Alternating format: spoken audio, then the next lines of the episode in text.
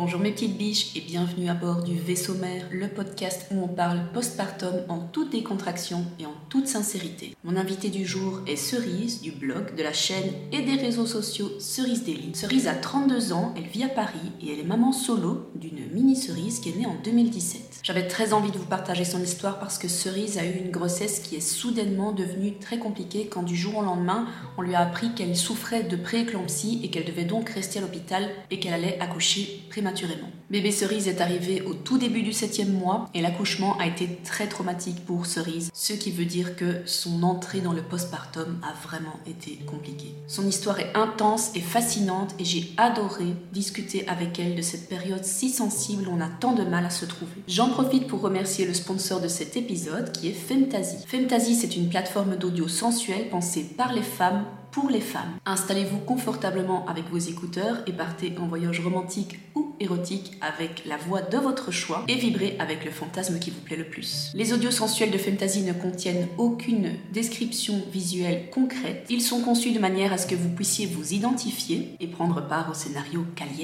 Profitez d'une réduction de 25 euros avec le code vaisseau plus d'infos en description. J'espère sincèrement que cet épisode va vous plaire. En tout cas, moi j'ai adoré écouter Cerise nous raconter son histoire et comment elle a vécu son postpartum. Je vous souhaite une bonne écoute. Bienvenue à bord du vaisseau mère.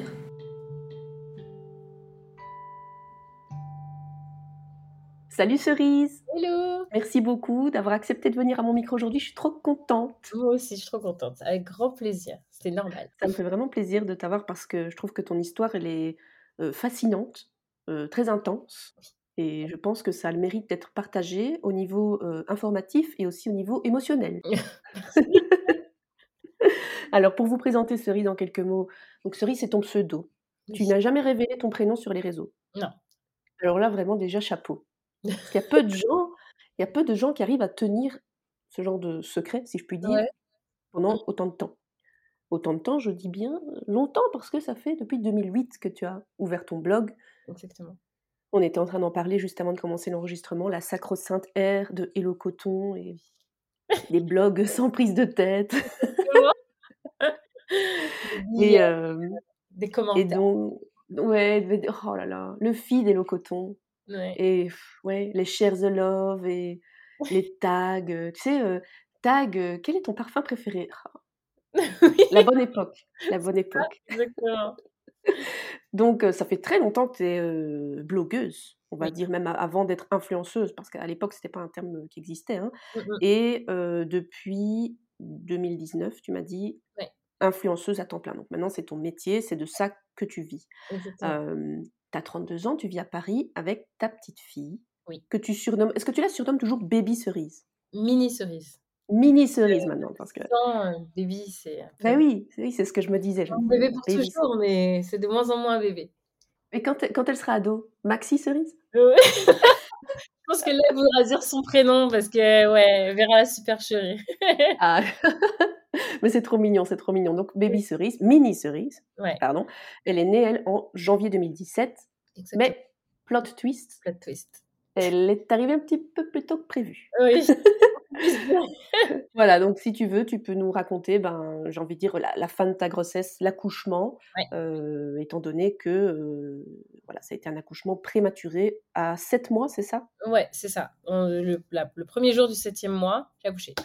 Ah ouais, ouais, ouais. Donc même pas avancé dans ce... Ok, d'accord. Donc vraiment la totale. Vas-y, je t'en prie, explique-nous un petit peu euh, tes déboires. Exactement.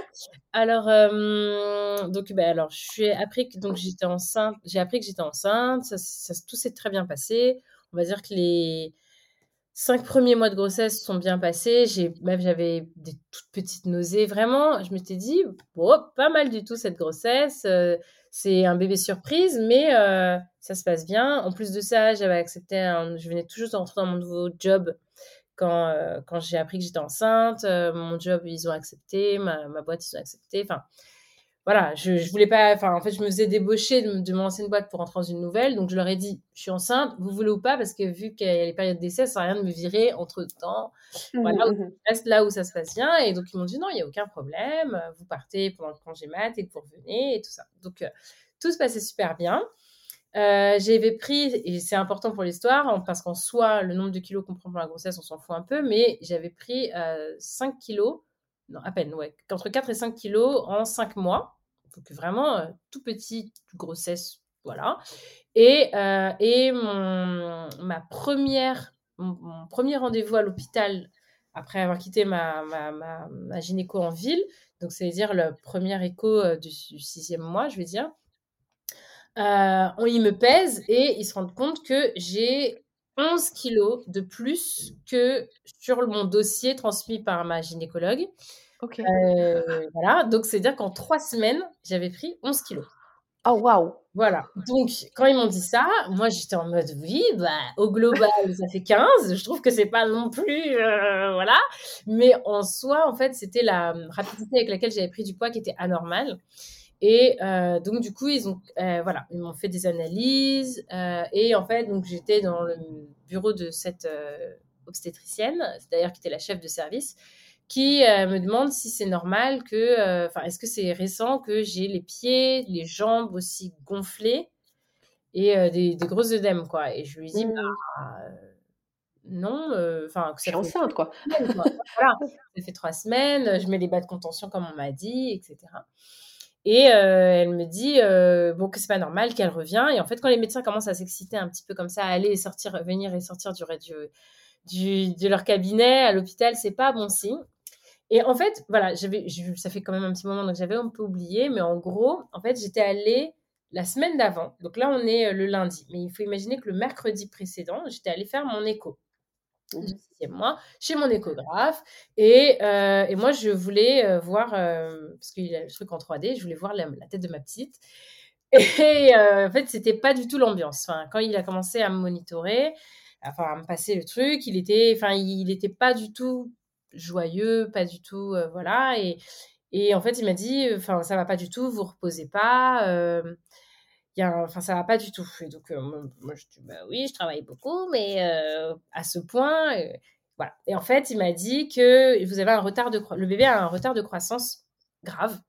Oh, wow. elle devrait faire à l'heure actuelle, normalement, dans le cycle de, d'évolution, elle devrait faire 2 kg 2 et elle fait 900 grammes.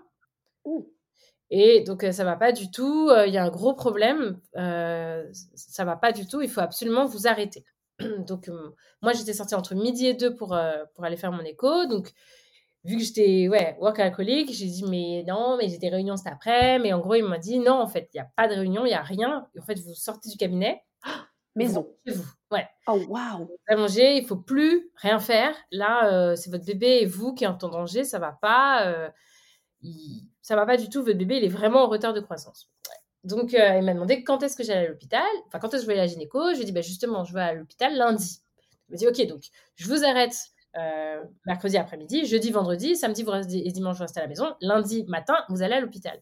Donc, c'est ça, en fait, ce rendez-vous-là à l'hôpital où la médecin remarque, en plus de ça, j'ai pris 11 kilos, etc. Et en fait, elle, elle revient avec un de ses collègues, il regarde mes constantes. Et ce que j'aime pas non plus dans le trop milieu hospitalier, c'est qu'il ne me calcule absolument pas. Ah ouais, t'es pas là. Ouais, je suis pas là. Voilà, ils gèrent leurs trucs, ils soulèvent les papiers, gna gna gna, etc. Ils me regardent, ils chuchotent des trucs.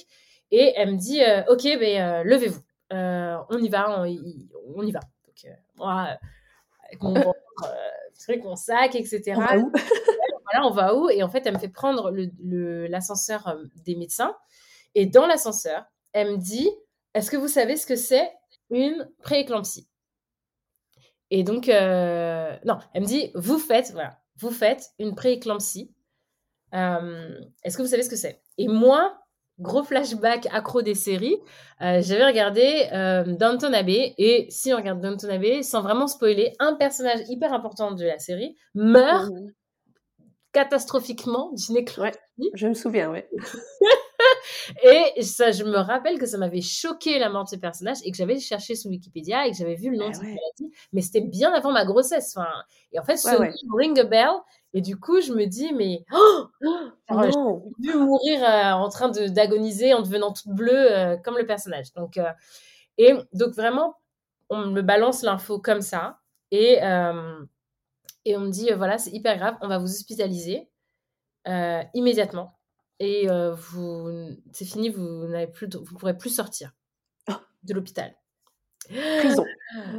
Voilà. Et, euh, et du coup, je, donc, euh, je, les, je la suis dans les couloirs. euh, on me met en urgence obstétricale euh, pour me monitorer, pour euh, surveiller pour le bébé, etc. Et on me dit, est-ce que vous voulez appeler quelqu'un? Parce qu'en fait, il faut qu'on vous ramène des affaires. C'est fini, vous sortez plus de l'hôpital. Tu rentres pas chez toi chercher ton sac. Toi. C'est, tu es en danger, de, de toi et le bébé. Et elle me le dit comme ça. Euh, en fait, à l'heure actuelle, vous et le bébé, vous pouvez mourir à n'importe quel moment. Oh my god. Donc, euh, euh, d'accord. Donc, c'était très, très dur à, à, à encaisser. Surtout que, en plus de ça, moi, j'ai horreur des aiguilles. Donc, ça a commencé la valse des piqûres, des prises de sang. On me faisait trois prises de sang par jour. On surveillait tout, mes urines, mes trucs, mes machins, mes constantes. J'étais sous monito tout le long. Et la hum, prééclampsie, c'est une question de tension. En fait, et ma tension était excessivement haute. Et donc, en fait, j'avais l'appareil à tension qui me serrait le bras euh, toutes les trois minutes. Et donc, voilà, c'était ça ma vie. et euh, voilà, donc je suis restée. En fait, j'ai accouché le dimanche. Donc là, on est lundi, j'ai accouché le dimanche qui a suivi. Mais chaque jour, en fait, le truc, c'est qu'elles essayaient de rallonger. En fait, chaque jour était, une, était à prendre. Mhm. Voilà. Donc, deux jours après que, du coup, j'ai tout hospitalisé ma mère, ma mère, enfin, le soir même, ma mère m'a ramené mes affaires, etc. Enfin, voilà. Savoir que le père de Miss Cerise vivait aux États-Unis, donc j'étais vraiment euh, toute seule. Mhm. Et voilà, euh, ils ont fait une piqûre dans mon, dans mon ventre pour accélérer euh, La artificiellement maturation. ouais, les, les, les, les poumons de, de Ouais, ouais, ouais. Euh, parce que vraiment, elle peut sortir à n'importe quel moment. Il faut qu'elle soit viable. Donc euh, voilà, et elle faisait 900 grammes alors qu'elle devait faire en 2 kg 2. Donc Oh là là là là là là. Un jour après, donc là on est mercredi, un jour après, euh, euh, et on fait une écho, et en fait, j'ai plus de liquide amniotique. C'est La totale. était- ouais, au sec. Derrière. Pauvre bébé, déshydraté. C'était euh, aujourd'hui j'en ris, mais sur le moment c'était en fait je prenais les nouvelles et on me les annonçait comme ça, comme ça, comme ça. Et surtout que on me disait euh, mais calmez-vous, calmez-vous parce qu'en fait dès que on me dit un truc, ma tension monte. Sauf que la Ah tension ouais. me met elle et moi en danger. Donc euh, en fait dès qu'ils me disent quelque chose, t'as trois infirmières autour de moi qui disent calmez-vous, calmez-vous, calmez-vous. C'est facile de dire ça aussi. je peux mourir à tout moment, ainsi que mon tout tout petit bébé, mais je suis zen. c'est ça, tout va bien. Donc, euh, donc voilà, vendredi, le vendredi euh, à 2h du matin, donc ils m'ont dit, bon, on va commencer à faire des échographies hyper régulièrement parce qu'en en fait, ça peut se jouer à n'importe quel moment. À 2h du matin, le, donc le samedi à 2h du matin, soit le vendredi nuit, en fait, je vais dire, euh, ils me réveillent, ils me font descendre aux urgences obstétricales. Euh, et là, on me dit, en fait, euh, ça va pas du tout, le cœur du bébé est en danger, enfin, ça va pas. Et on me dit, attention, phrase d'anthologie, on va vous ouvrir. Mmh. On adore. On adore. Les médecins dans l'urgence, euh, on va vous ouvrir. Euh, c'est pas possible, etc. On peut pas vous laisser comme ça. Et, euh, et je peux pas dire que j'ai été victime de violence obstétricale, c'est pas du tout ce que je veux dire, mais en tout cas, les formes n'y étaient pas du tout. Et les, c'était un- une médecin de garde qui m'a dit, euh, je vais vous ausculter pour voir si votre col est ouvert. Sauf que j'étais à six mois. Mon col ne peut pas être ouvert, enfin d'aucune manière que ce soit. Et donc, euh, en fait, elle m'installe. euh, j'ai hyper peur, je suis hyper crispée. Elle ne n'en fait pas cas, visiblement. Elle met le spéculum. Ça me fait ultra mal. J'avais mal partout. Enfin, une catastrophe. Et elle me dit, elle me dit, oui, voilà, on va vérifier si vous êtes ouverte. Je lui dis, ben non, le, je suis pas dilatée. Et elle me dit, bon, on va quand même vérifier. Elle fait, hein, ça me fait hyper mal. Et après, elle dit, ah, mais non, vous n'êtes pas dilatée. Merci. Ouais, je sais. Vu que je suis à six mois, euh, voilà. Et, euh, et en fait, comme tout, en fait, c'est-à-dire que opérer à six mois, ça veut dire un bébé grand préma. Donc, on, est à-. On parle en termes de semaines, donc on a, j'étais à 29 semaines. Ah ouais, Et, même pas 30, j'allais dire. Ouais. Ouais, et en fait, c'est à- en fait, c'est le 30e, c'est quand j'ai atteint 30 jours. J'étais à 29 plus 6, on va dire, mais donc, voilà Ouais, ouais, qu'on m'a vraiment accouché. Mais du coup, cette nuit-là, ils enfin, ils étaient pas tranquilles avec le fait de m'opérer et de faire une césar. Et donc, euh, du coup, ils ont dit bon, euh, on fait un dernier monito.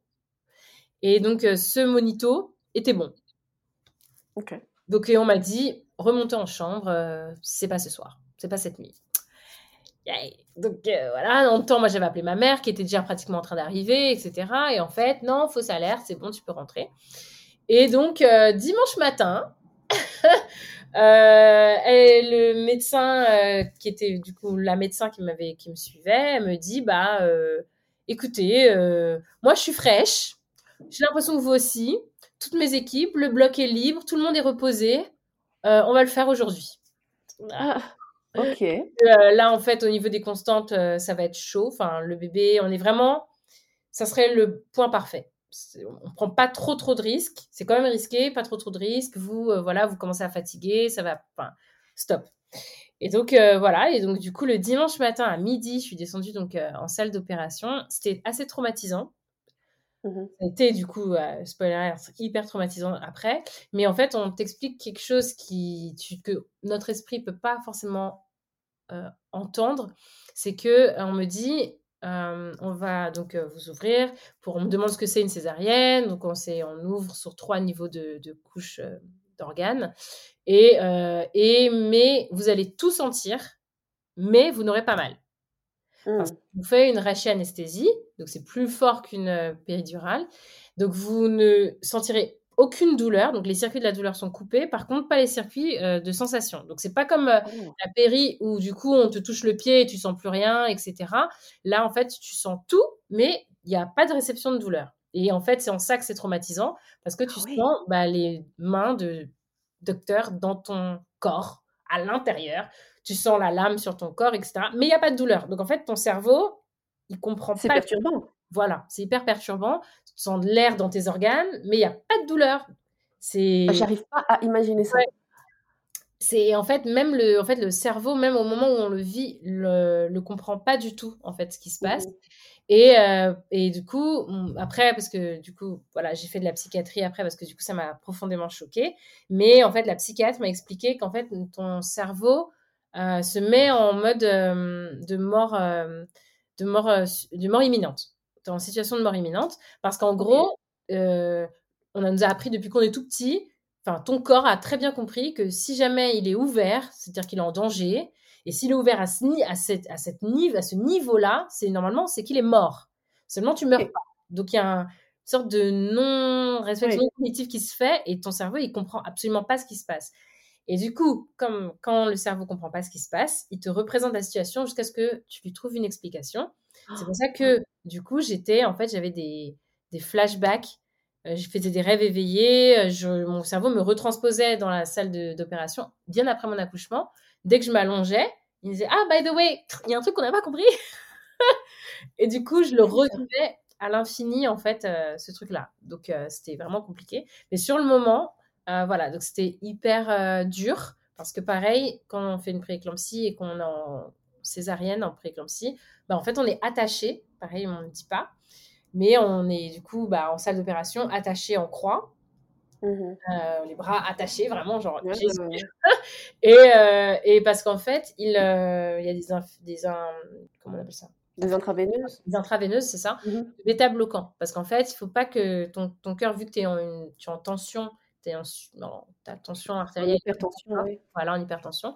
Mais il faut que le médecin maîtrise cette tension-là pour pas que tu fasses un arrêt cardiaque. et oh en fait, injecte en permanence des bêta-bloquants pour ralentir ton rythme cardiaque. Et en fait, il m'avait dit, ça fait mal. Ils m'ont prévenu que ça fait mal. Et en fait, bah, les bêta-bloquants, c'est dans, dans, dans, les veines, c'est froid en fait. C'est un liquide qui est très mmh. froid. Donc froid dans du sang qui est hyper chaud, bah ça fait hyper mal. Donc du coup, j'avais mal vraiment pour le coup, puisque la anesthésie, c'est qu'à partir de ton nombril que tu sens plus rien. Par contre, mes bras, j'avais extrêmement mal, j'étais attachée. Euh, et il y a une quinzaine de personnes dans la pièce.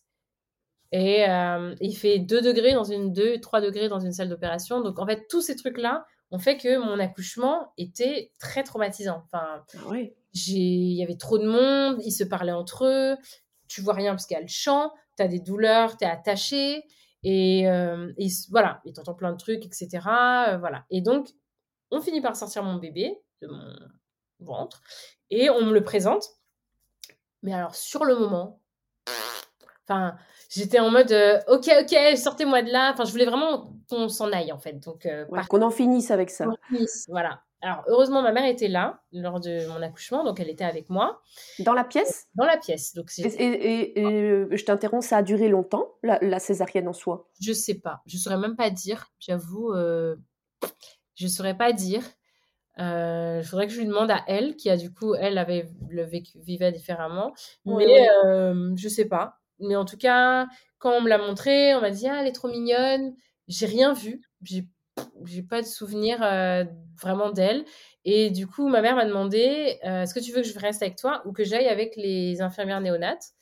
Et du coup, par contre, peut-être premier instinct entre guillemets de maman, je me suis dit je veux pas qu'elle soit toute seule, elle. Moi, je peux être toute seule, mais pas elle. Du coup, je lui ai dit d'aller avec le bébé. Et donc là, pour le coup, je me suis vraiment retrouvée de nouveau toute seule, m'ont recousu, etc. Et là, salle de réveil. Et en fait, ma tension artérielle ne descendait pas. J'étais toujours en hypertension. Et là, euh, apparemment, là, en fait, moi, j'aurais pu y rester, mais je ne savais pas du tout. Parce que moi, j'étais, pour le coup, j'étais calme et paisible. En fait, ils étaient en panique. Et en fait, j'ai des souvenirs de les entendre se disputer au-dessus de mon lit, les médecins. Parce que, en gros, ma médecin, le médecin, un des médecins, voulait augmenter la dose de médicaments pour baisser ma tension. Seulement, apparemment, ça approchait une dose létale visiblement. Oh et donc, deux d'entre eux disent, je les ai, j'entends clairement en disant, euh, c'est pas de ma responsabilité, euh, moi je veux pas être là pour voir ça, euh, c'est hors de question, etc. Et truc, et l'autre disait, mais on fait comment? Parce que ça redescend pas, elle va y rester, etc. Mais sauf que j'étais bien en salle de réveil, donc en fait, je les. Oui, t'étais au milieu, quoi. Ouais, j'étais dans les vapes, comme ça, mais je les entendais se disputer sur la dose à m'administrer. Et euh, il faisait que des allers-retours. Il venait, il regardait, ça faisait toujours pas bon, il remontait, il redescendait, bon bref. Il venait, il faisait des conciliabules sous, devant mon lit.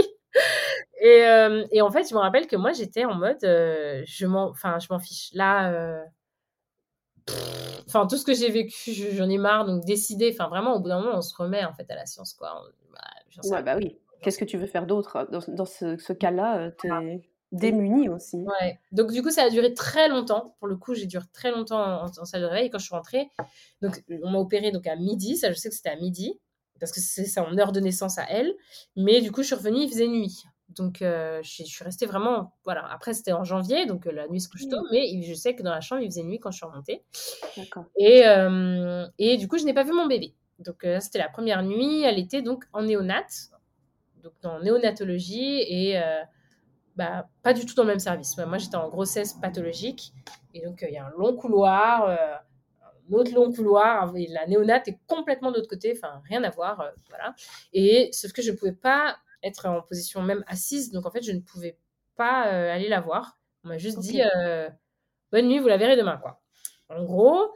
Et ma mère, du coup, m'a montré des photos. Mais j'étais vraiment. en fait, elle me montrait des photos j'ai l'impression qu'elle montrait les photos d'un enfant. Euh, voilà. T'arrivais pas à réaliser que c'était la tienne, quoi. Ouais, j'avais, et j'avais rien qui passait. Pour le coup, euh, ouais, voilà. Bah, c'est difficile. Tu, tu l'as à peine vue et puis elle, a disparu, donc. Euh. et, du, et j'ai dû gérer aussi plein de douleurs. J'ai dû, bon, il y avait plein de trucs entre temps. Donc, sur le moment, et ouais, je me rappelle qu'elle me disait, elle est trop belle, qu'est-ce que t'en penses? Mon, mon, ancien compagnon du coup m'avait appelé. Mais du coup j'avais vraiment ce truc de ouais je ouais. Brouillard. Un truc mais euh, voilà je laissez-moi redescendre. Et c'est que le lendemain soir parce que pareil euh, du coup le lendemain bah euh, il a fallu réapprendre à au moins s'asseoir dans le lit donc des douleurs ah, extraordinaires Et, et, voilà, ensuite, me, j'ai accepté de subir, enfin, de gérer la douleur pour pouvoir me, mettre dans un fauteuil roulant. Et du coup, ils m'ont emmené en néonate. Et en fait, petit, petit, petit, petit truc, ça, ça pour le coup, ça a été vraiment un marqueur dans ma maternité. C'est qu'en fait, la néonate, c'est évidemment, c'est des, des, portes euh, fermées, euh, hyper euh, protégées. Et en fait, il faut sonner à l'interphone et dire Je suis la maman de et donner le nom de ton enfant. Et en fait, c'est à force de le répéter un nombre de fois incalculable pendant les deux mois où on est resté à l'hôpital que j'ai pris conscience d'être maman. En fait, c'est à force d'à chaque fois sonner et dire c'est la maman de nanana que en fait à force je me suis dit ah, en fait je suis la maman de quelqu'un moi je suis une maman de voilà et parce qu'à force de le dire à voix haute c'est comme ça que le truc vient quoi et, euh, et voilà et en fait de la voir alors dans une dans une couveuse complètement toute nue minuscule minuscule elle tenait euh, littéralement entre mes deux seins comme ça et donc elle faisait 900 grammes elle, elle, avait pris un tout petit peu ou même pas? En fait, quand j'ai accouché, enfin, dans le ventre, avant l'accouchement, elle faisait 1,10 kg. Mais du coup, ils perdent ouais, ouais, la naissance. Donc, elle était retombée à 900 grammes. Et, et voilà. Et donc, du coup, bah, c'était bizarre. Enfin, on m'a dit, tada Le bébé Et j'étais, waouh, d'accord. Je, ouais, je regardais. Enfin, c'était hyper bizarre. Elle était branchée de partout. Donc, il y avait aussi ce truc de, moi, mon bébé, il est... Je, je la vois presque pas, en fait. Elle était vraiment euh, toute câblée, toute euh, hyper fragile. Euh, on m'a dit, est-ce que tu veux la mettre sur ton... sur faire du pot à pot? Et du coup, j'ai, je, c'est pas une envie particulière de ma part. Je me suis dit, bah, visiblement, ils attendent ça de moi. J'étais vraiment dans ce truc de, ok, je vais faire comme vous voulez, faire mmh ça, etc. Et donc, du coup, on l'a mis sur moi. Euh, et donc, il y avait ma mère, les infirmières et tout. Et du coup, j'étais. Euh, voilà, je le vivais vraiment en mode, euh, yeah, j'ai eu un bébé. Mais ouais, c'était vraiment pas une période facile. Et du coup, ouais, je gérais ma douleur. Et donc, ouais, c'était une, une période qui était très intense, on va dire, euh, au niveau de tout ce qu'on. En fait, entre la différence entre ce que j'avais l'impression qu'on me demandait de ressentir et ce que je ressentais effectivement. Mmh et là, ouais, ça, il y a eu une vraie euh, dichotomie, en fait, entre les deux. Euh, c'était assez. Donc, j'avais l'impression de devoir performer le bonheur d'être mère. Alors que je le ressentais pas parce que j'étais très dans moi, en fait, dans ce que moi j'avais vécu. Il y avait un truc à creuser en toi avant de t'occuper du, du, bébé, quoi. Exactement. Et, on, et j'avais l'impression qu'on me demandait pas du tout pas ah ben non. comment moi je l'avais vécu, si moi en tant que moi et pas moi en tant que maman, voilà, juste moi, comment tu l'as géré? Non, c'était euh, alors ça y est, t'es content, tu as vu ton bébé, euh, alors vous inquiétez pas, elle va bien et tout, mais moi j'ai l'impression que personne me demandait. Et, moi ouais, comment je vais, parce que visiblement personne n'en a rien à fiche. Donc, euh, donc ouais, c'était assez intense et beaucoup du coup beaucoup beaucoup douleur Donc ça te met dans un état un peu de flottement, un peu euh, bizarre ou ouais, vous voulez voir comment on fait le bain? Est-ce que tu peux dire non parce que parce que au fond de moi, je m'en fous en fait. shooté quoi. Ouais. ouais, mais du coup ouais, d'accord, ok, allez, on y va et tout. Donc ouais, donc j'ai eu quelques jours comme ça et en parallèle de ça, je dormais pas du tout parce que justement, je faisais des énormes crises de panique dues à mon accouchement puisque mon cerveau ne gérait absolument pas cette situation de mort imminente et donc euh, me le resservait en permanence. Donc je pouvais pas dormir allongée parce que du coup je, suffoquais parce que j'avais l'impression qu'on allait me réinvestir physiquement. Euh. et voilà, et donc au bout de la deuxième nuit de cauchemar intense, où euh, en fait je hurlais, etc., les infirmières elles venaient, je faisais tachycardie, je respirais plus, vraiment les grosses, grosses crises de panique. Elles m'ont dit qu'il y a un psychiatre qu'il faut faire la, psychiatrie, euh, voilà, post-accouchement, euh, vous faites un postpartum très très violent, mmh c'est énorme. Enfin, c'est pas les infirmières qui m'ont tant dit que c'était normal, c'est les, ouais, les sages-femmes. On dit c'est normal. elles étaient très jeunes, je les trouvais jeunes par rapport à moi, mais elles m'ont dit c'est normal, c'est des choses qui arrivent, etc. Il y a un psychiatre pour ça. Et la psychiatre est venue me voir dans ma chambre la première fois parce que je pouvais pas me déplacer. Et, euh, et en fait, ouais, c'est elle qui m'a expliqué. Au début, pareil, j'étais un peu dubitative parce que je la trouvais jeune. Ça veut rien dire en fait. Hein. C'est voilà, psychiatre. Hein, donc euh, voilà. Mais euh, et ouais, et de m'expliquer en fait ce qui s'est passé, m'expliquer que j'avais le droit d'être, bah, de souffrir en fait, de pas être ce qu'on voit sur partout, qu'on, en tout cas à cette époque-là, en 2017, il n'y avait pas encore la libération, je trouve, aussi franche, et c'est trop bien maintenant qu'on de plus en plus en parler, doucement, doucement, mais je trouve que c'est la parole se libère et tant mieux. Mais j'avais l'impression que, ouais, non, on n'en parlait pas du tout, quoi. Mmh et, et ouais, de me dire, bah, en fait, vous, vous avez eu un accouchement merdique. En fait, et quand elle me l'a dit, et du coup, je me suis dit, ah, donc j'ai le droit de le, dire. Et elle me dit, bah oui. Euh, voilà, tous ces trucs de, je lui ai dit, j'ai pas l'impression d'avoir accouché, euh, j'ai pas de lien avec mon bébé, euh, je comprends pas trop j'ai eu l'impression d'être coincée dans le truc, enfin, le mmh tracas, en fait, que voilà. Euh, et surtout, j'avais ce truc de, j'ai l'impression qu'on m'a menti. Ouais, je, ouais, je me suis dit, mais oh, on nous a trop menti, pourquoi personne dit et tout, euh, c'était horrible, etc. Et j'avais l'impression de ne pas avoir le droit de le verbaliser. Euh, je, me, je, me, sentais arnaquée, voilà. Ouais. Z. Et là, d'avoir un, bah, un retour d'une psychiatre qui me dise, bah ouais, oui, vous avez le droit de le ressentir comme ça, totalement valide, etc. je vais vous accompagner et je vous allez prendre aussi avoir un soutien médicamenteux parce que Mmh bah, mh. rien ne se fait tout seul et que c'est totalement OK et tout. Donc, et donc c'est forcément ça ce qui m'a qui m'a aidée aussi beaucoup et j'aurais pas pu le faire toute seule et je pense que ouais, ça aurait été une horreur sans nom et donc du coup, je suis restée deux mois à l'hôpital parce que j'avais une grossesse enfin un accouchement une grossesse pathologique comme on dit mais du coup un accouchement post postpartum très violent psychiatriquement parlant quoi. Donc du mh. coup, j'ai je suis restée un mois à l'hôpital, 1 mois et demi à l'hôpital et ma fille 2 mois. Donc après moi je suis sortie OK. de la voir mais Et donc tu es restée dans ce dans ce comment on appelle ça? Ce département, Ouais. c'est comment? Grossesse pathologique. Ouais et voilà et donc du coup, j'allais, quand j'ai pu commencer à me à me déplacer toute seule, du coup, j'allais voir la psychiatre. Les 2 premières ouais, les 2 premières séances, elle est venue. Mais après, elle m'a dit que c'était important que moi aussi je fasse la la démarche de marcher aussi par mh. rapport à ma cicatrice et cetera. Donc heu, je marchais littéralement comme une mémé. Je mettais un un temps infini pour me déplacer de service en service. Mais en fait, elle m'a dit: «En fait, c'est tout ça qui fait qu'on accepte Tu avances, progressivement». Voilà, littéralement. exactement. Au début, c'est très, très dur, mais ça va devenir de plus en plus simple et heu, voilà et aussi de se dire: «Bah, ça va toujours te faire mal, mais tu vas marcher mieux, mais tu vas sentir ta cicatrice». Bah, c'est exactement ce qui se passe Mmh mh. dans la tête, heu et hem et voilà et donc après, bah, le long parcours de des enfants prématurés, hein, de la néonate, chaque gramme, chaque gramme est un est à gagner, hein, voilà, on la Mmh mh. pèse tout le temps, tout le temps et et ouais, le la lactation, heu, pareil, c'était hyper compliqué vu que moi, mmh, c'était très sujet à mes sautes d'hum enfin, sautes d'humeur, à mon état mental, le fait Ouais. de faire du lait ou pas. Mmh mh. Donc Mmh mh. heu, je ça venait, ça repartait et c'était assez compliqué à ce niveau-là. De toute façon, je pouvais pas l'allaiter au sein puisqu'elle était Ouais, ouais, j'allais faible. demander. Elle, elle est elle était elle était en sous perfusion donc voilà.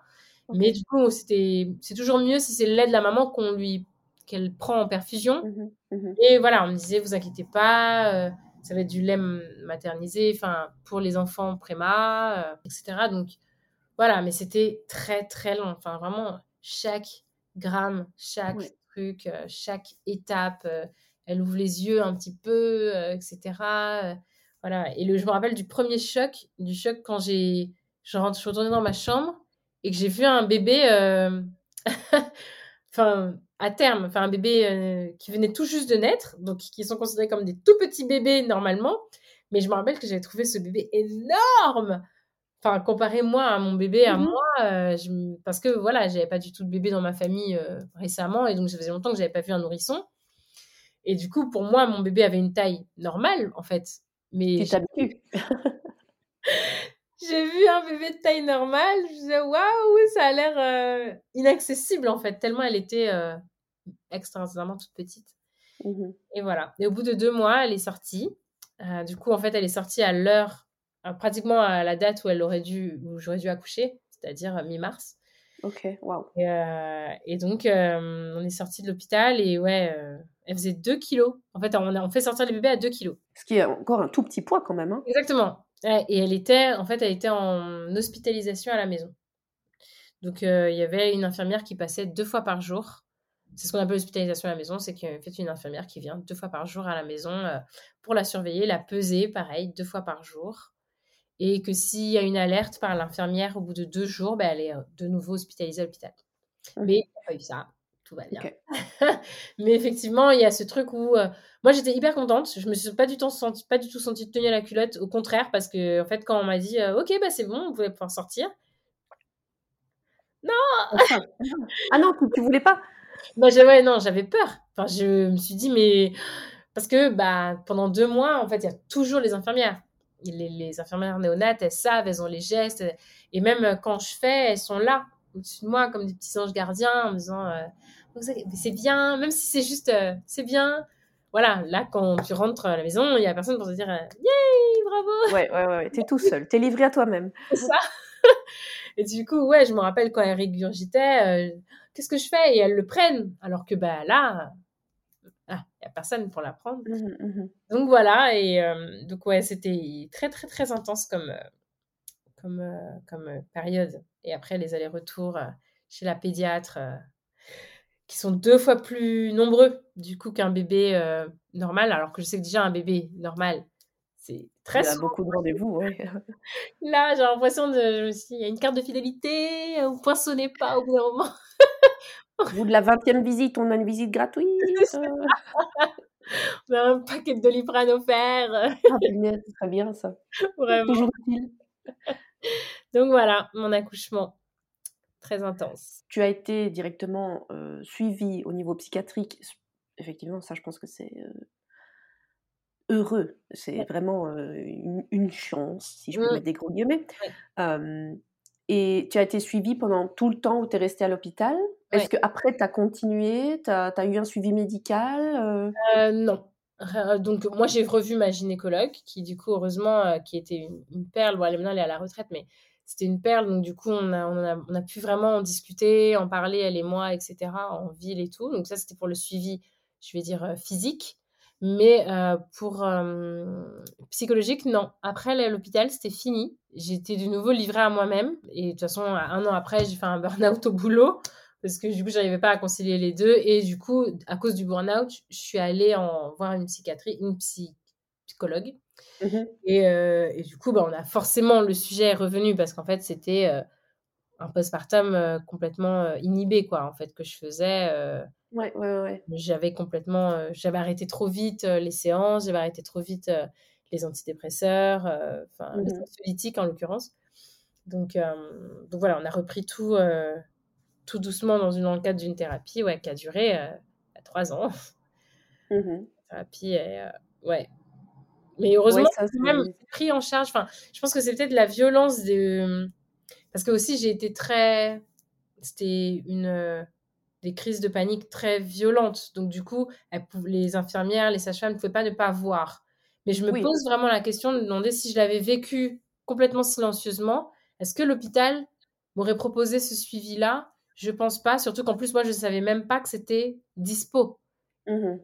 Et c'est en ça aussi que c'est important d'en parler et de dire que, ben, en fait, c'est même, on n'a même pas, normalement, on ne devrait pas avoir besoin de gueuler la nuit comme je le faisais euh, pour qu'on nous le propose. Ça devrait être même un peu de, de base, quoi. Tellement le truc est, enfin, l'accouchement en soi est un bouleversement, même quand ça se Ah, ouais, en fait. exactement. Euh, c'est vraiment des points importants que tu soulèves là parce que, enfin, moi, j'ai eu que une expérience aux États-Unis. Tout s'est bien passé, il n'y a pas eu de souci, mais c'est vrai qu'à aucun moment, comme tu disais un peu plus tôt, on ne dit Et toi, maman, comment ça va? On vient voir, euh, allez, moi j'ai accouché par voie basse, euh, elle va les points de suture, euh, l'utérus se remet bien, si tu as une césarienne, la cicatrice, madame, ça va, vous savez vous asseoir tout doucement. Vous avez fait pipi, vous avez été à sel, vous avez des gaz, alors là, super. On regarde que ton corps fonctionne bien, mais on ne te demande pas Ouais. si ça va. Et moi, pour euh, revenir sur bah, ma seule expérience, il n'y a pas eu de souci. Mm. Donc, oui, c'est un bouleversement et je pense qu'il faudrait quand même euh, quelques questions à ce niveau-là, même quand tout va bien. Ouais. Mais alors, dans un cas comme le tien, mais en fait, il n'y aurait même pas eu besoin d'attendre que tu cries. Ouais. Tu vois, il aurait directement fallu, et tant mieux, ça a, ça a été pris en charge, euh, donc ça c'est très bien, mais tu dis, mais effectivement, combien de gens, combien de femmes peut-être ne sont pas rentrées chez elles avec un traumatisme Mm. énorme, et c'est là que tu as des angoisses, c'est là que tu as des dépressions, et, voire pire, Ouais. Voire pire. Ouais. Donc euh, oui, ça c'est c'est pour ça aussi que je trouvais que ton histoire, elle est, elle est incroyable, parce que, enfin, quand on l'entend, franchement, on dirait un film. on dirait un film, mais je suis sûre que c'est arrivé à beaucoup de gens. Et la préclampsie, c'est quand même quelque chose euh, qu'on entend assez régulièrement, je trouve. Enfin, en tout cas, on parle des risques de préclampsie. Euh, mais quand ça arrive, on... enfin, tu es dans le flou, quoi. ouais, Tu- complet. Tu te laisses emporter et comme tu dis, tu t'en remets à la science et tout, mais il y a tellement de choses qui jouent. Enfin, moi, tout ce que tu viens de m'apprendre avec euh, les bêta-bloquants, avec le fait que tu sentes la sensation mais pas la douleur, mais effectivement, pour ton cerveau, ça doit le mettre à l'envers. Mm. Ça n'a pas de sens. C'est ça, exactement. Et je trouve qu'en plus, les médecins, je peux comprendre hein, qu'ils soient en panique, mais en fait, euh, si eux sont en panique, alors que eux savent, entre guillemets, sont sachants, euh, en tant que mm, personne qui vit le truc, enfin, t'es pas, on n'est pas tous des médecins, donc en fait, tu sais pas du tout ce qui t'arrive. Et ils ne Mhm. t'en parlent, enfin, t'expliquent pas, il y a personne qui prend le temps de s'asseoir à côté de toi et te dire, «Bah, en fait, voilà ce qui vous arrive, voilà ce que ça va faire, ça, va, ça risque d'être difficile, mais ça va bien se passer. ouais, ouais. Pas du tout. euh, on considère exactement comme ce que tu viens de dire que à partir du moment où physiquement, eux, ils considèrent que le truc est réglé, Mhm. que tu t'en es sorti physiquement, que t'es pas morte surtout. Je pense qu'en plus, je pense que c'est en fait là leur curseur. Ouais, ouais, ouais. Ouais. T'es là, t'es en vie. Voilà, exactement. Ben, tout s'est bien passé. Enfin, ça a Mhm. été un succès. euh, bébé va bien, maman va bien. Alors que ben, peut-être pas en fait. Ouais, ouais, ouais. Ouais, et je me dis, moi, je suis rentrée, c'était mon seul bébé, le premier. Mais imaginons qu'on, je suis rentrée à la maison et qu'il y en avait deux autres qui m'attendaient. Enfin, il n'y a aucun suivi psychologique qui se fait de savoir est-ce que la maman, elle gère le truc. Enfin, ouais, c'est. euh, ouais. Un- Et à ça s'ajoute aussi le fait que ton compagnon, à l'époque, était euh, toujours aux États-Unis. Oui. Il est arrivé quand, du coup? En fait, il avait Bien plus tard? Bah, en fait, il arrive, il avait il avait pris ses billets d'avion pour être là 15 jours avant la date supposée de l'accouchement, c'est-à-dire le 15 mars. voilà, et pas début janvier. Donc il est Le arrivé. mec, tu l'as appelé, il était là, what the fuck? Au fait, surprise C'est ça. Donc euh, du coup, euh, il est arrivé euh, bah, pour la sortie de l'hôpital.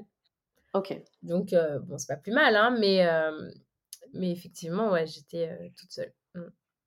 Et, et du coup, quand tu es rentrée avec euh, Baby Cerise, est-ce que le fait justement que c'était un bébé prématuré, que malgré tout, bah, il devait y avoir ce petit stress de toujours la, la monitorer, euh, est-ce que tu penses que toi, ça t'a fait te mettre de côté? Tu sais, on dit souvent que les mères, elles se, elles s'effacent en fait pour s'occuper à 100% parce que ben, tu rentres avec un bébé qui dépend à 100% de toi. En plus, toute seule. Bon, je, je pense que tu as une famille quand même euh, qui t'entoure, Ouais. mais malgré tout, la mère, c'est toi et euh, c'est ton petit être vivant. Mm. Euh, est-ce que tu ouais, est-ce que as vécu ça comme ça, vraiment la mise de côté pour te dédier à 100% à Baby Cerise? Ouais, exactement. Ben, surtout, tu sais, la fameuse journée qui se répète à l'infini pendant les deux premiers mois, c'est... Ouais, ça a été... j'en pouvais plus. En fait, j'ai l'impression que j'étais au, au radar et je faisais que ça. euh, prendre soin d'elle, prendre soin d'elle, prendre soin d'elle, prendre soin d'elle, la nuit. Et en fait, la nuit, c'était pareil. Il fallait prendre soin d'elle, prendre soin d'elle. Et pendant, ouais, pendant deux mois, je me suis pas du tout écoutée.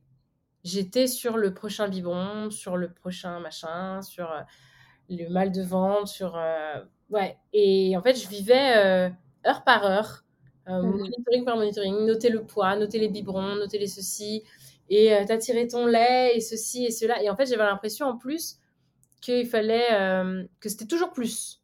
C'est-à-dire, Mhm. euh, ah bon, mais tu l'allaites pas, euh, mais t'étais en allaitement mixte à, à l'hôpital, tu peux garder ça. donc, tu sais pas pourquoi, tu le... Enfin, moi, je le faisais absolument pas par conviction. En fait, je le faisais parce que je me suis dit, ah bah, il faut le faire, c'est bien. Et il faut faire ça parce que c'est bien. Il faut faire ça parce que c'est bien. En fait, tous les trucs parce que c'est bien, mais jamais je me, me renvoyais à moi-même. Est-ce que moi, ça me fait souffrir? Comment moi, est-ce que je le vis? Est-ce que, en plus de la douleur de, de l'accouchement, enfin, de ma cicatrice, est-ce que je vais avoir en plus de ça mal au sein? Est-ce que je vais avoir mal au dos parce que le bébé, en fait, il est lourd?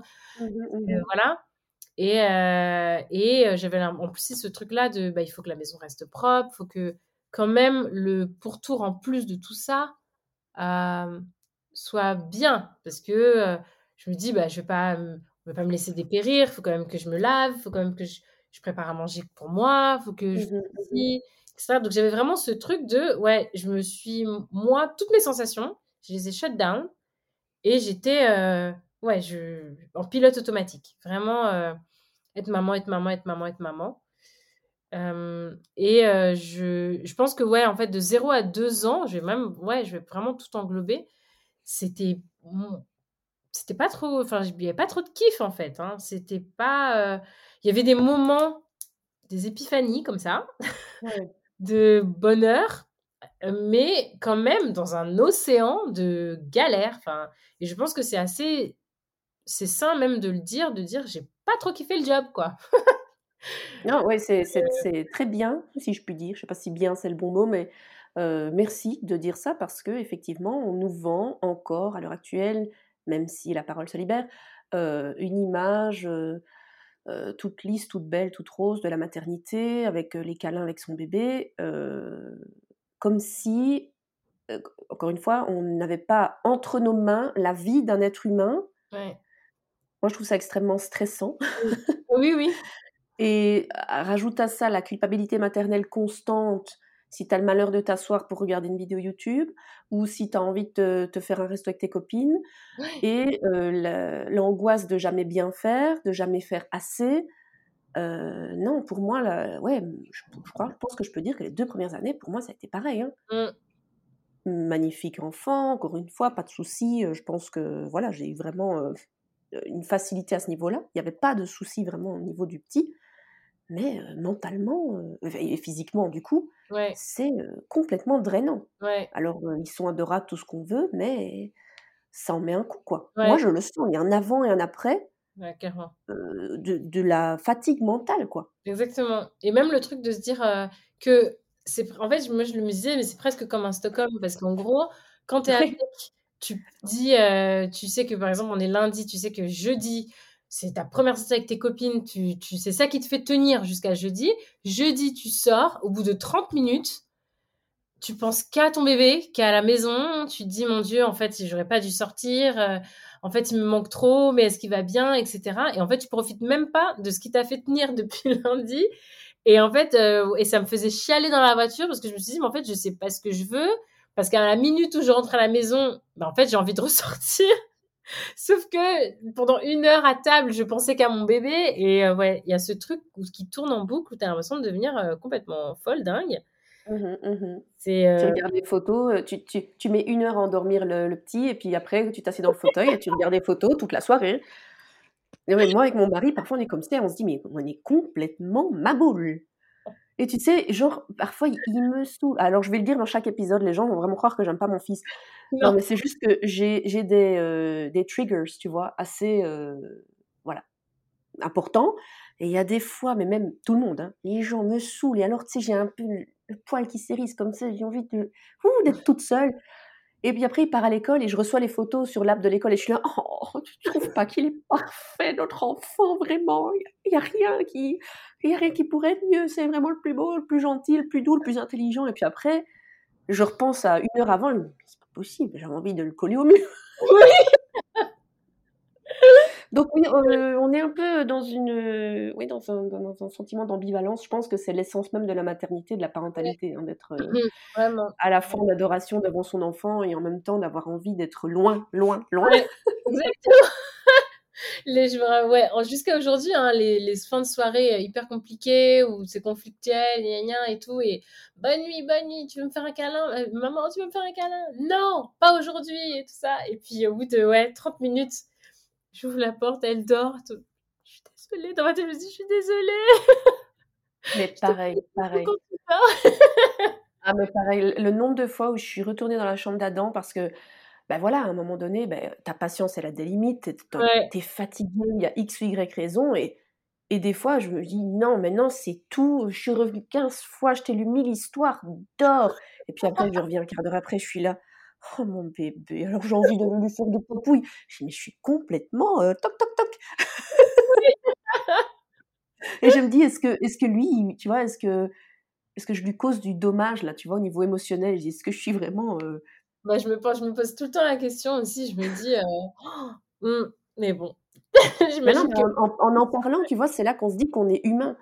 Hmm, Parce que c'est, enfin, c'est, c'est juste que je pense qu'on est une génération qui, euh, peut-être la première génération de parents qui accepte de même dire à ses enfants, écoute, je suis humain, je suis humaine, ouais. j'ai des mauvais jours, j'ai des jours où ça va pas. Là, vraiment, euh, t'as épuisé ma, ma patience, j'ai besoin d'un break. Je pense qu'on est les premiers à dire ça, hmm, vraiment à verbaliser la chose. Oui, Et ouais, c- complètement, ouais. dans le fond, ça, ça, ça doit pas être si mal. Mais, mais du coup, tout ça m'amène à une question parce que, comme tu l'as mentionné, tu as fait un burn-out au boulot et euh, tu es, retourné au boulot après combien de temps, du coup, avec toute cette épopée du, Ouais, du, du retour à la maison? Ouais, j'ai fait six mois d'arrêt, du coup, puisque de toute façon, j'ai accouché deux mois avant. Donc, du coup, j'avais donc, bah, les deux mois à l'hôpital et ensuite les quatre mois de congé mat. Ok, ok. Voilà. Parce que dans mon boulot, enfin, c'est normalement c'est trois mois, je crois, mais euh, là où j'étais, ils avaient, ils ont une convention collective où j'avais un mois en plus. Donc, du coup, j'avais quatre mois de congé mat après euh, mon accouchement, on va dire, mon supposé. Ouais, ouais, six mois, euh, six mois sans euh, retourner au travail. Et bien remplacé. Ah ouais, super. Je suis venue retrouver mon poste euh, qui n'était pas vraiment mon poste en fait. J'ai, à partir de ce moment-là, ça a été un peu euh, mise au placard euh, parce que bah parce que je suis maman, donc du coup maman solo, donc du coup je devais, euh, j'avais des horaires euh, qui n'étaient pas forcément des, qui n'étaient pas considérés comme des horaires de cadre. Donc les, moi les, les réunions à 19h, je pouvais plus les faire. Ou alors je demandais de les décaler à 20h le temps que moi je me barre, que je rentre à la maison, que je prenne le bébé et que du coup je me connecte en ligne. Mais Donc vraiment, t'avais envie quoi. Te...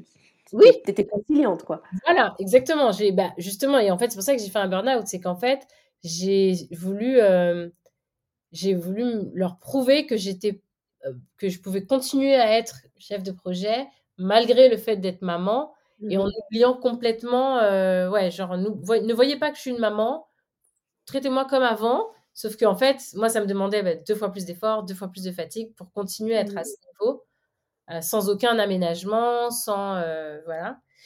Et en fait, bah, au bout d'un moment, ton corps, il te dit euh, non, ça va pas le faire. C'est ça. Exactement. Et comme euh, moi, ma fille n'a pas, n'a fait ses nuits qu'à deux ans. Yay Yes, encore une, encore une, encore une dans mon club. Je vais faire des t-shirts. Je vais faire des t-shirts. I don't need sleep. euh, I'm a mom. Je sais pas. On va faire un truc. Il faut qu'on fasse un truc parce que là. euh, Merci, merci cerise, merci. Yes. Voilà. Et donc, bah, hum, ouais. euh, je me suis levée du coup pendant deux ans, donc deux fois 365 jours, euh, à 3 heures du mat pour le biberon du milieu de la nuit. J'ai tout fait. hein.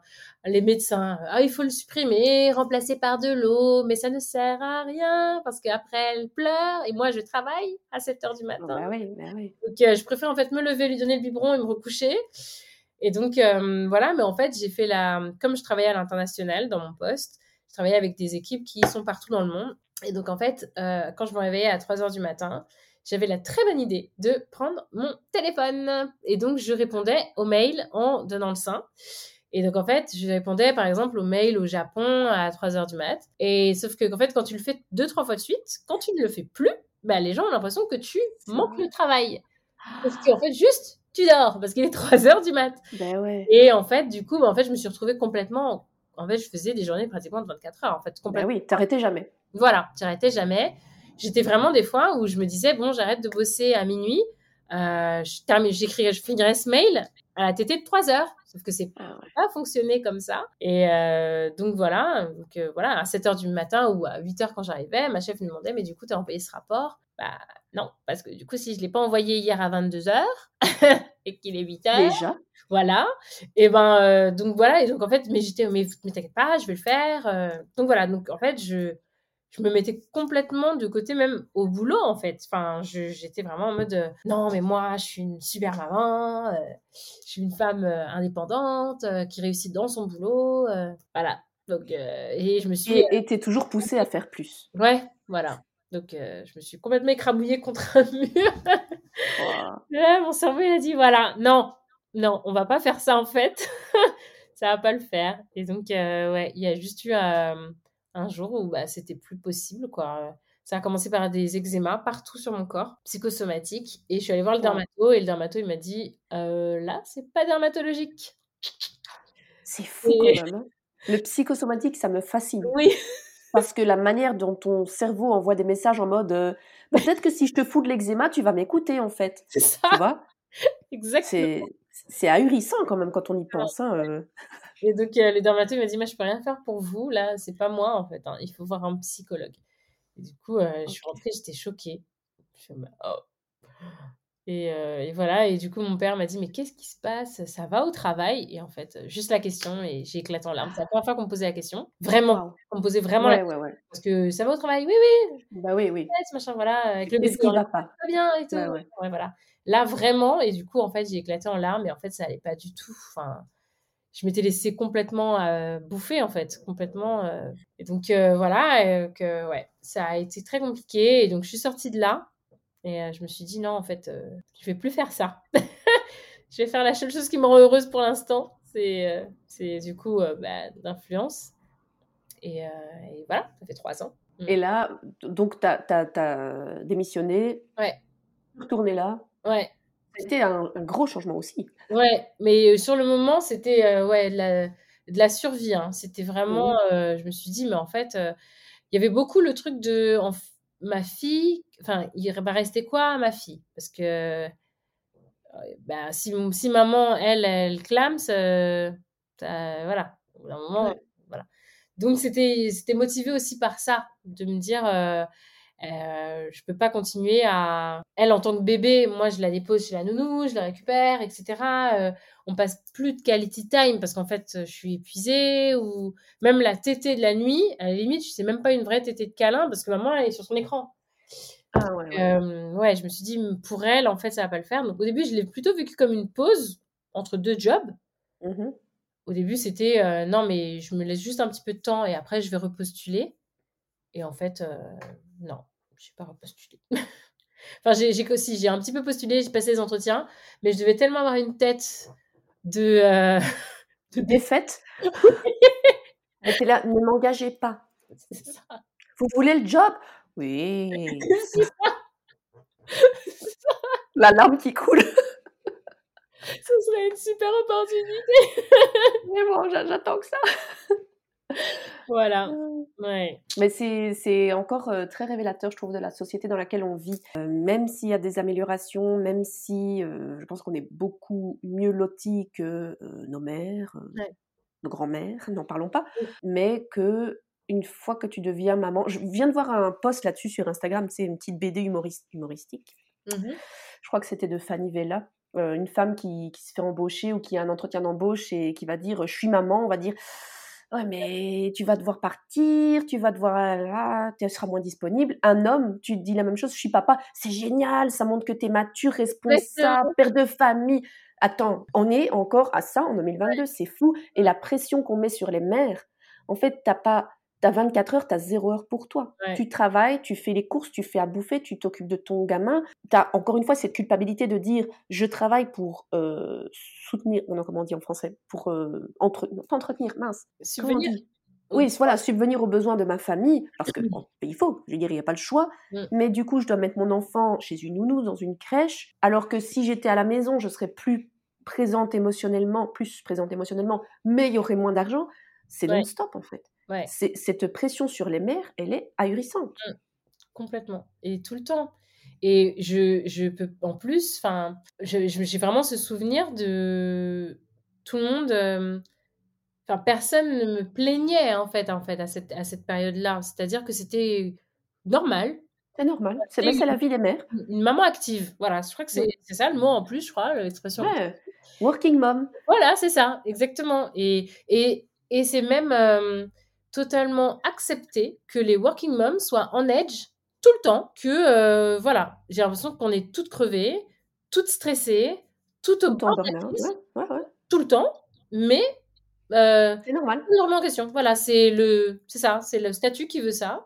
Et euh, voilà, tant que tu t'es, tant que t'as pas sauté par la fenêtre, c'est que tu peux continuer à le faire, quoi. Donc, euh, Ouais, ouais, ouais. Et du coup, après ce- cette démission et le fait que tu as- tu t'es lancé dans l'influence à temps plein, est-ce que tu as trouvé un apaisement déjà pour toi, mais aussi avec ton enfant? Est-ce que tu as, à ce moment-là, tu as ressenti plus de douceur?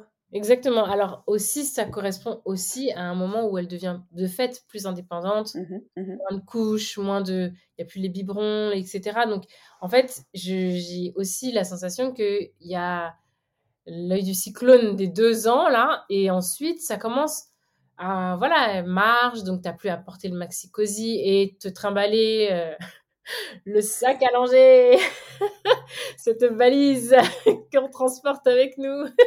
Au cas où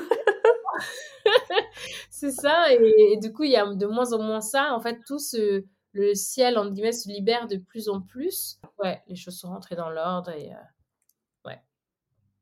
Dieu merci, petit à petit. Après, j'ai eu mes problèmes de couple qui s'en sont mêlés, mais un problème à la fois, en tout cas, euh, par rapport à ma maternité, ça s'est apaisé, ouais, heureusement. Ouais, ouais, ouais. Et on dit que le postpartum dure trois ans. Ça, c'est un chiffre qui est sorti assez récemment. Euh, moi, tu m'aurais dit postpartum, j'aurais dit euh, neuf mois, allez. Euh, mais apparemment, le postpartum dure trois ans. Donc, est-ce que tu dirais que, du coup, voilà, la troisième année, ça a été euh, ben, l'année Covid, en fait? Ouais, c'est ça, exactement.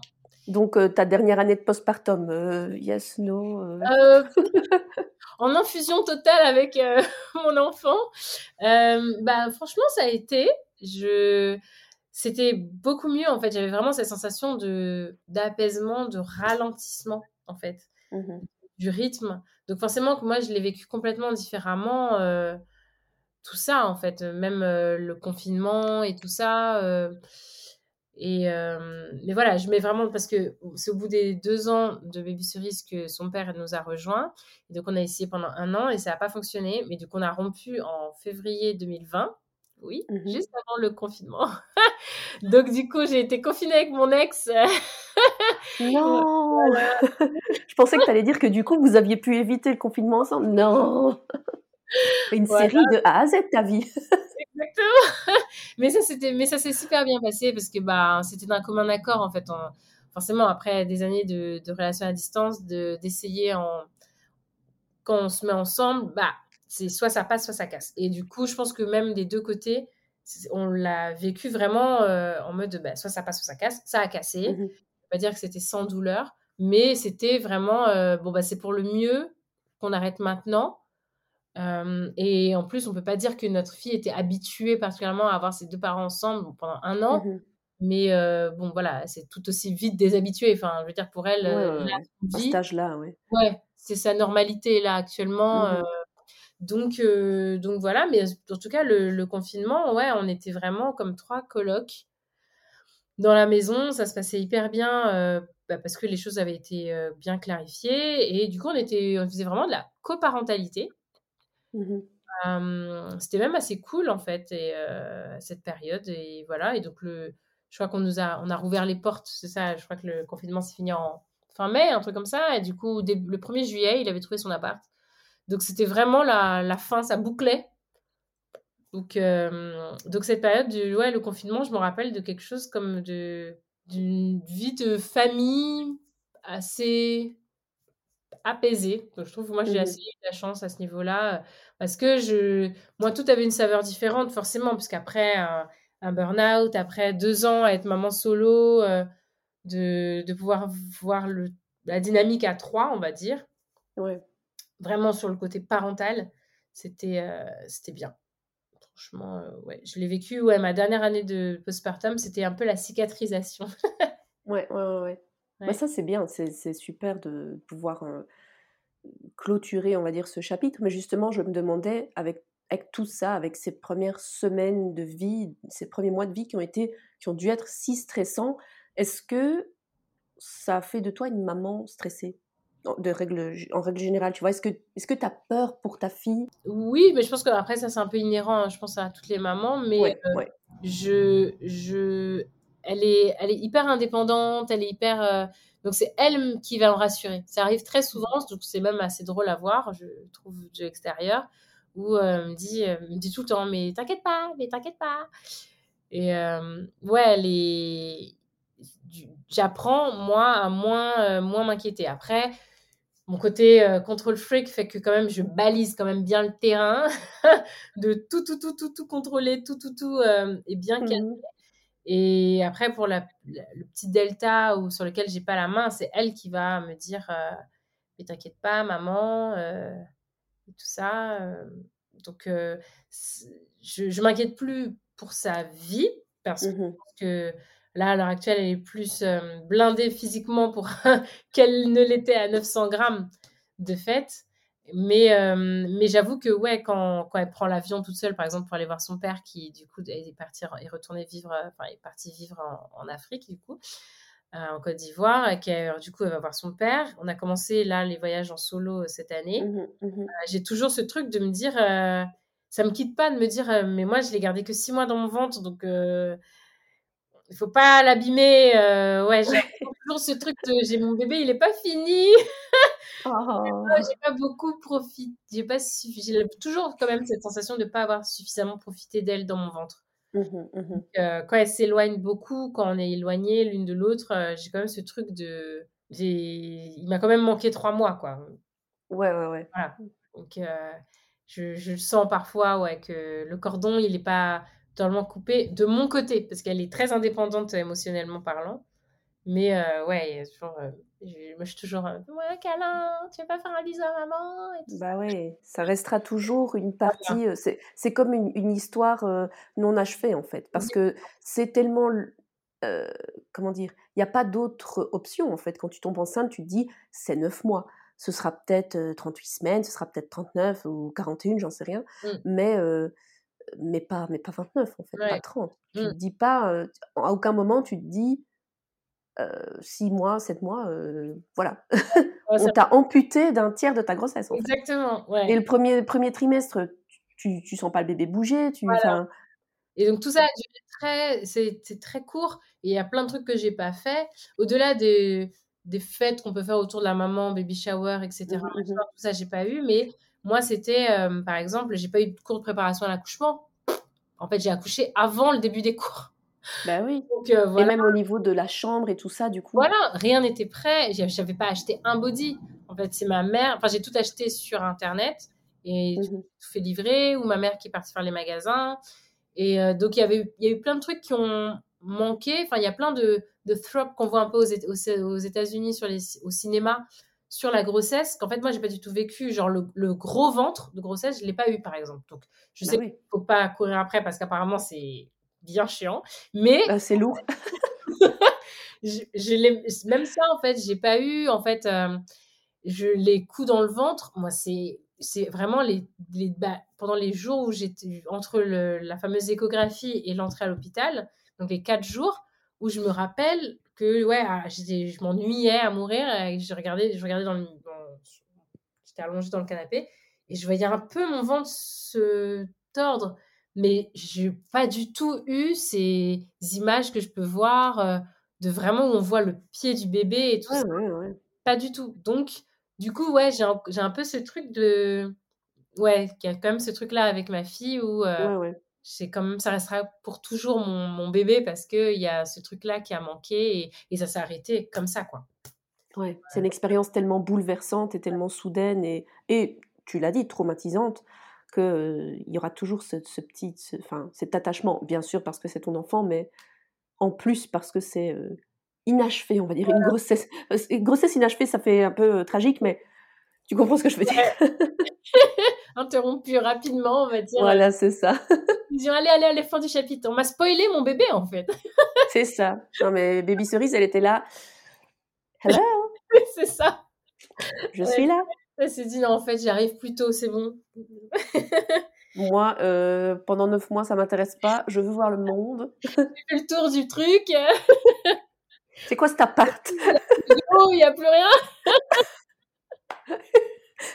J'imagine trop le bébé en mode C'est ça. help. oh, punaise.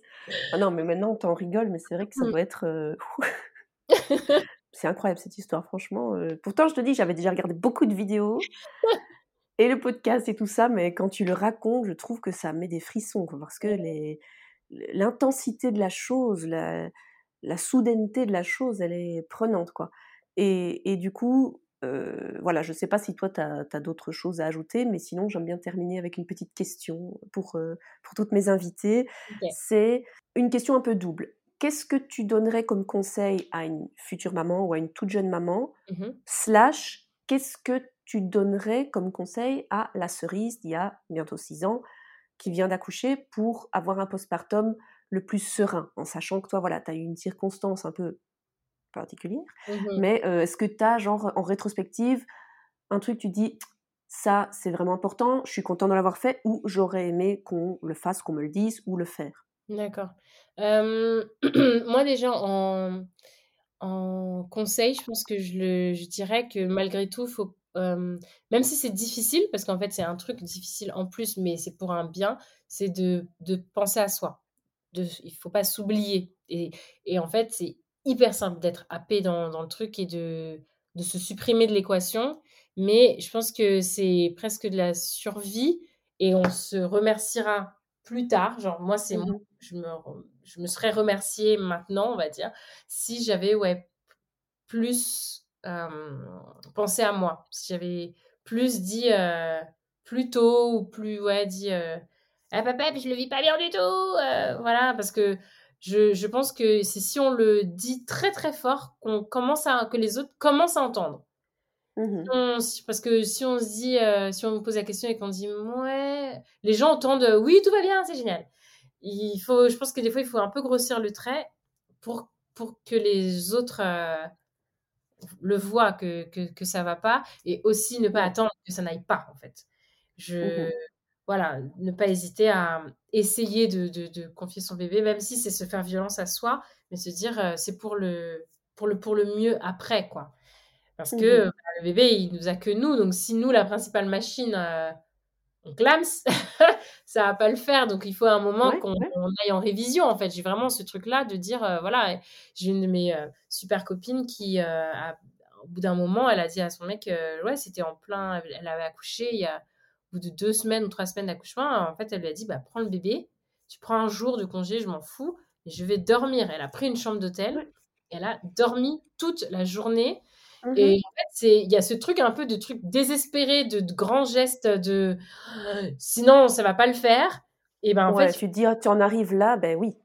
Ouais, il faut vraiment, il faut vraiment le faire parce que euh, parce qu'en en fait, on est les premières victimes du truc. Et euh, ouais, je pense que c'est ce que même c'est le même conseil que je me serais donné, euh, que j'aurais dû me donner même que je donnerais à la cerise d'il y a, mmh. y a quelques années, de dire ouais, tu aurais dû plus vite crier que ça allait pas, tu aurais plus vite. Euh, il y a, et je pense qu'il y a une phrase qu'on m'a dit il y a pas très longtemps et qui m'avait beaucoup marqué, c'est qu'il n'y a pas de médaille en fait. Il n'y a pas de médaille de la super maman, on n'en décerne jamais. Mais on a l'impression qu'on concourt pour en avoir, mais qu'on va, nous, on va nous décerner une coupe, sauf que non, jamais en mmh fait. Donc il faut arrêter de, de, concourir. Genre de martyr, tu vois. Voilà, c'est ça. Donc euh, stop, il y a, enfin, si, si, il n'y a pas un moment où on va dire Ah, elle a failli mourir euh, d'épuisement, euh, félicitations. non, ça n'arrive jamais en fait. On prend juste ça pour acquis et on continue. Donc, il faut mieux ne pas se dire Bah écoute, moi je suis une mauvaise maman, euh, ça me gave, je m'en fous, je, vais dormir, je le confie, mmh je, je m'accorde cette soirée, je m'accorde cet après-midi il y aura autant pas de, de sentence qu'il n'y a pas de récompense. Donc, euh, Exactement. Très bien dit. Super conseil pour les mamans, donc pour toutes les jeunes mamans, futures mamans qui nous écoutent. Voilà, très très bon conseil. Et si je peux ajouter aussi, conseil pour les personnes qui entourent les mamans, mmh. la famille, les amis, proposer ce genre de choses. Parce que parfois on n'ose pas. Euh, et parfois, du côté de la maman, il y a des femmes qui sont même pas en, état en fait de demander de l'aide. Mais pour l'entourage, c'est très important aussi d'être attentif parce que quand le bébé naît, on est tout feu tout flamme, on a envie de venir voir, on a envie de rencontrer l'enfant. Il faut s'occuper des mamans et si on voit le, moindre petit, euh, je sais pas moi, euh, on va nous demander comment ça va, ça va. Non, dis, va prendre une douche, va prendre un bain, va faire une sieste, je prends le bébé, t'inquiète pas. Mmh. Ça, c'est hyper important parce que même une demi-heure dans la journée d'une maman, ça, va, ça peut tout changer. Ah oui, ouais, complètement, ouais. Vraiment. Voilà. Ben écoute, euh, quelle, quelle conversation. Je suis euh, en émoi. oui, moi aussi, très contente. ah non, mais super contente. Écoute, depuis le temps, depuis le temps que je te suis, et ouais, je sais pas, j'étais euh, toute excitée de faire cet appel. Je me suis dit, ça va être une histoire. Oh, ça devrait être un film, je te jure. J'adore. Donc vraiment, merci beaucoup d'avoir pris de ton temps pour m'appeler. Je suis hyper, hyper reconnaissante. Avec grand plaisir. Merci beaucoup d'avoir euh, J'espère, euh, j'espère que, que, voilà que cet épisode va résonner aussi auprès de mamans qui peut-être ont vécu un accouchement traumatique et qui euh, voilà qui ont eu aussi pas mal de, petites embûches, on va dire. Et puis et puis pour les autres, j'espère que ça vous aura passionné autant que moi. Et la leçon à retenir, c'est ne pas hésiter à appeler à l'aide, littéralement crier à l'aide, ne pas rester seul avec euh, ses angoisses, euh, son, son PTSD, hein, son stress euh, post-traumatique. C'est très très important de ne pas taire ça et de speak up. Ouais, complètement. Mais voilà, écoute Cerise, euh, je vais te laisser maintenant retourner à, tes petites affaires. Et encore une fois, merci. merci chercher la grande, la grande cerise, la grande cerisette. Oh my god. et euh, ben, je te dis à très bientôt et je te fais des gros bisous. Merci encore. Avec plaisir. Bye bye. Salut. Et voilà pour cet épisode, mes petites biches. J'espère sincèrement qu'il vous aura plu. En tout cas, moi, j'ai adoré discuter avec Cerise de toute cette aventure qu'elle a vécue l'entrée dans la maternité avec un grand boom, littéralement. N'hésitez pas à me dire en commentaire ce que vous avez pensé de cet épisode, à partager votre vécu avec l'accouchement et le postpartum. Et si vous écoutez cette émission sur une plateforme de podcast, n'oubliez pas que vous pouvez laisser une évaluation si l'émission vous plaît. Ça m'aide beaucoup à savoir si je pars dans la bonne direction. En attendant le prochain épisode, je vous fais d'énormes bisous et je vous dis à bientôt. Bye